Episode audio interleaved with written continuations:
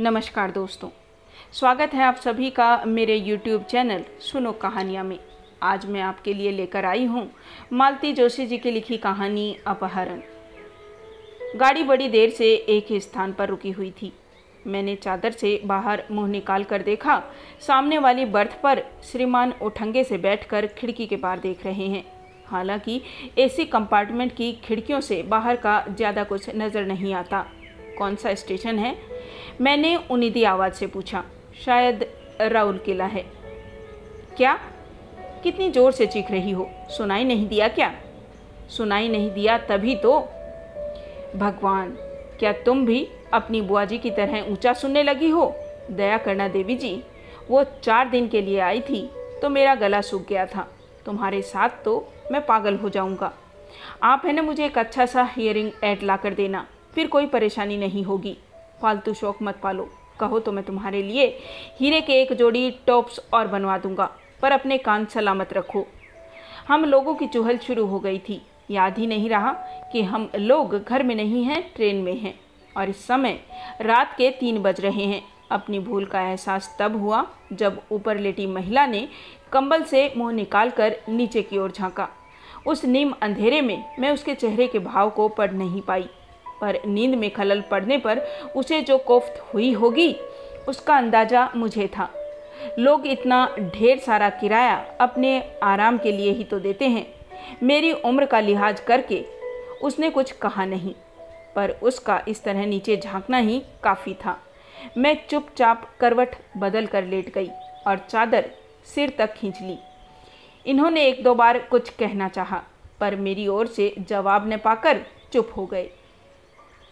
एक अरसे बाद ट्रेन में बैठी हूँ। इस बीच ट्रेन के कायदे कानून लगभग भूल ही चुकी हूँ। आजकल ऐसा हो गया है कि पास में जाना हो तो कार से चले जाते हैं। लंबा सफ़र हो तो हवाई जहाज़ को ही तरजीह देते हैं। मुंबई से कलकत्ता, इतना लंबा सफ़र तो मैं ट्रेन से हरगिज़ न करती, पर बालहट के आगे झुकना पड़ा। हुआ यह कि शिशिर की बिटिया ने कैलिफ़ोर्निया में ही एक हिंदुस्तानी दूल्हा ढूंढ लिया था। पर दोनों की जिद थी कि शादी भारत में ही करेंगे और पारंपरिक तरीके से करेंगे। हिंदुस्तानी शादी का ग्लैमर ही कुछ खास है। तभी तो कई बार विदेशी लोग भी यहाँ आकर शादी रचाते हैं। शादी तो गोवा के एक रिसोर्ट में होनी है, पर वर पक्ष का इसरार था कि सगाई की रस्म कलकत्ते में हो ताकि परिजन भी होने वाली बहू को देख लें। सबका तो गोवा जाना संभव नहीं है। इस कार्यक्रम के लिए अमृता भी कनाडा से सपरिवार आई हुई है।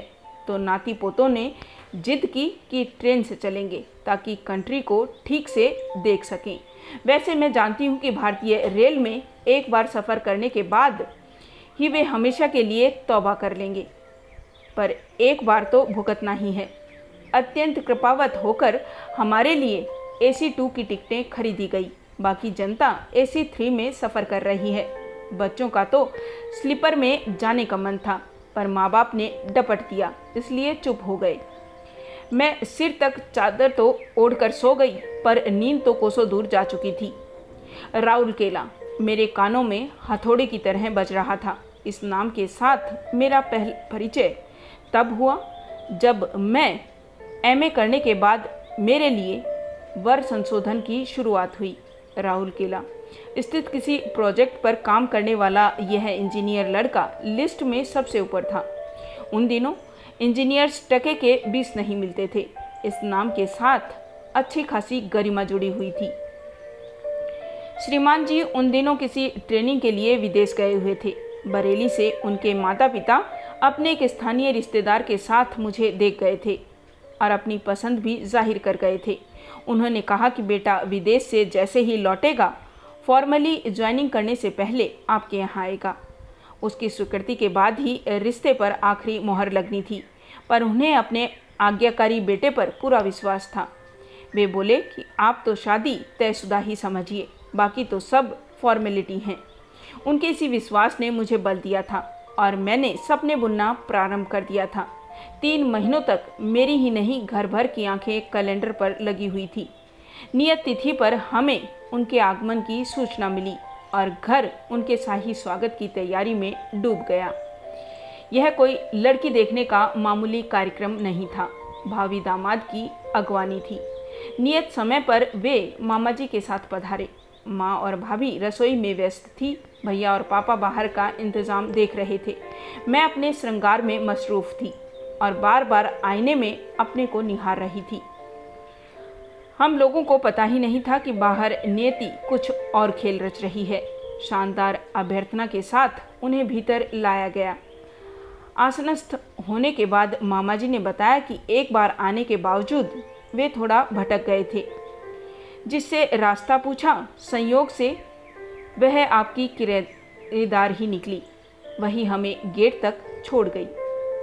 नाश्ते का शाही सरंजाम पूरा होने के बाद ही भाभी मुझे ड्राइंग रूम में लिवा ले गई। मैंने देखा, इस अभूतपूर्व स्वागत से उदासीन वह शख्स अनमना सा बैठा था।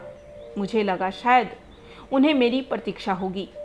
मैंने बाहर आने में जानबूझकर देर कर दी थी, ताकि प्रतीक्षा की घड़ियों को लंबा खींचा जा सके। पर मेरे आने के बाद उन्होंने बस एक बार नज़र उठाकर मेरी ओर देखा। फिर मेज पर पड़ी पत्रिकाएँ पलटते रहे।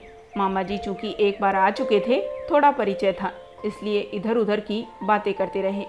पर श्रीमान जी के मुँह में दही जमाए बैठे हुए थे। भैया को लगा कि लड़का फॉरेन रिटर्न है। ऐसे बोझिल वातावरण में उसे घुटन महसूस हो रही होगी।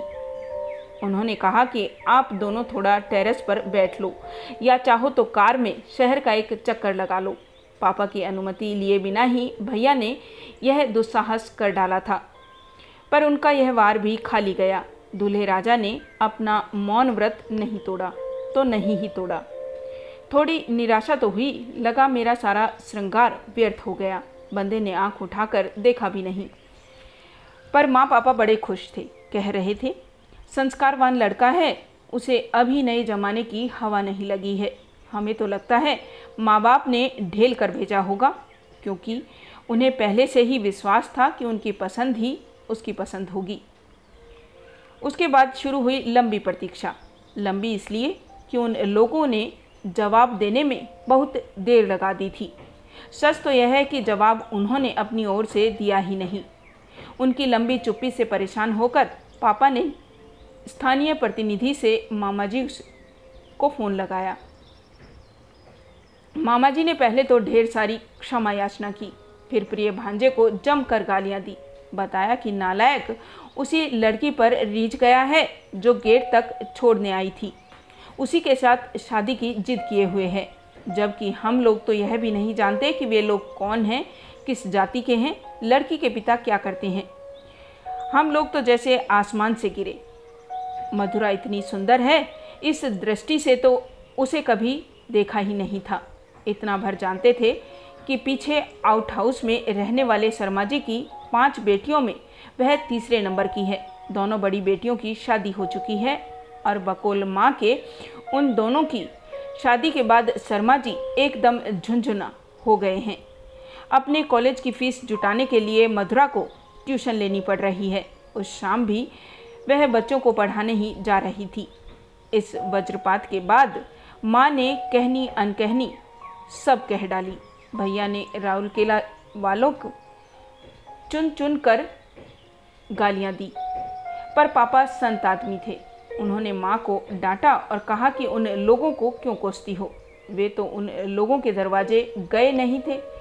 शर्मा जी की इतनी औकात ही नहीं है और लड़की भी बेचारी अपने रास्ते जा रही थी। यह तो संयोग ही था कि उनकी नज़रों में चढ़ गई। पापा इतना कहकर ही नहीं रुके। उन्होंने शर्मा जी को बुलवा भेजा और सारी बात बताई। शर्मा जी बेचारे पापा के चरणों में गिर पड़े और बार बार माफ़ी मांगने लगे। पापा बोले, पंडित जी, आप काहे की माफ़ी मांग रहे हैं?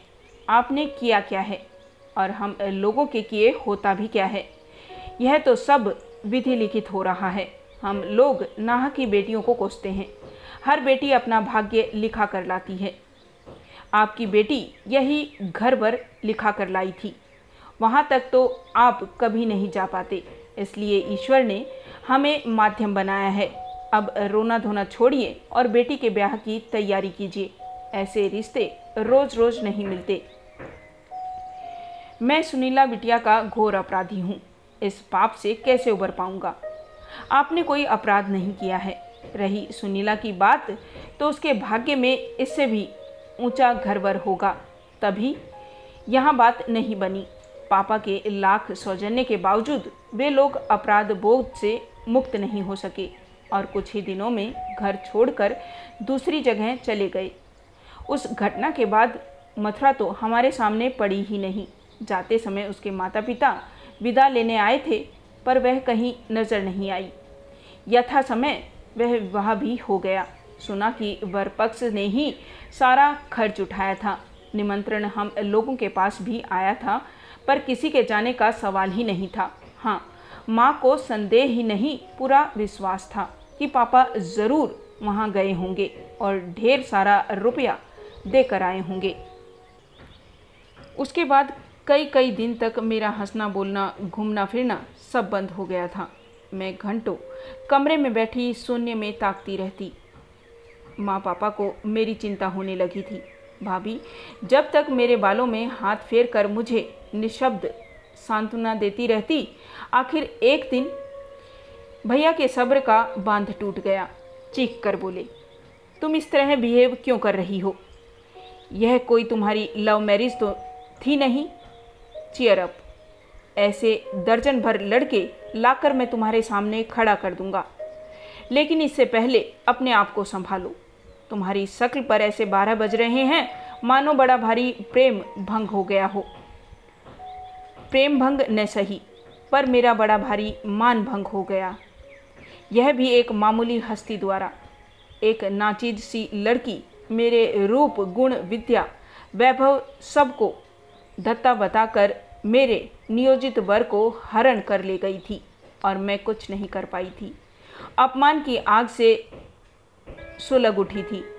मैं और लग रहा था कि मैं भीतर ही भीतर एक दिन क्षीण हो जाऊँगी। यह ज्वाला शादी के बाद पति के चंदन स्पर्श से ही शांत हो पाया था। पापा का वचन सत्य साबित हुआ था। मेरे भाग्य में उससे कई गुना अच्छा घरवर मिला था। सुंदर, संपन्न, सुशील, सुसंस्कृत, सुशिक्षित, विशेषणों की कतार लगी हुई उसके बाद ज़िंदगी ने कभी शिकायत का मौका नहीं दिया। संतति, संपत्ति, मान सम्मान, शोहरत सब कुछ मिल गया था। पति के साथ आधी दुनिया घूम ली थी मैंने। अब भी साल के आधे दिन विदेश में ही कटते हैं। बेटा यूएस में है, बेटी कनाडा में। मुंबई में चार बेडरूम वाला फ्लैट है।